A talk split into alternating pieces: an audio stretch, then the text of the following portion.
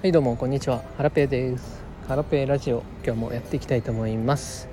はい、えー、私は現在ですね今羽田空港に向かっております、えー、羽田空港。まあどっか行くのっていうふうに思う方いるのかもしれないんですが、えー、別にチケットなど何も取ってなくてですね実は今日あの私の母親が田舎から、えー、こっちに来るということで、えー、迎えに行ってます。はいまあ、母親は東京来るの初めてじゃないんですけども、まあ、70代っていう高齢な年でもありますのでちょっと不安なので私が迎えに行ってるような感じです。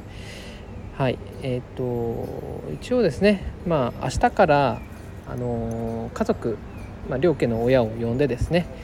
えー、旅行に行こうと思っておりまして、えー、母親はその前乗りということで、まあ、私の家に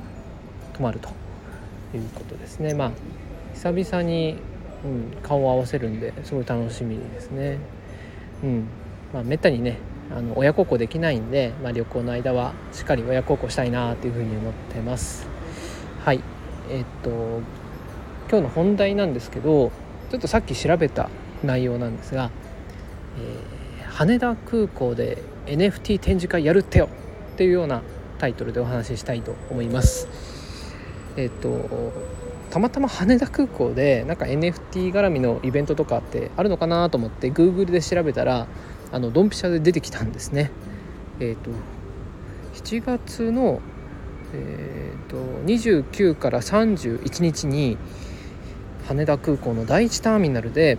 えー、NFT ってなんだ？アニメで知る NFT の世界っていう、えー、イベントが開催されるようです。来月の末頃ですね。はい、え、そこにはですね、え、ギャルバースが展示されてあったりあとは何だろう。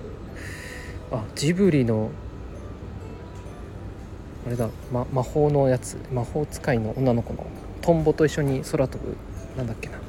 ジジとかキキとかが出てくるやつとかもののけ姫とか。あ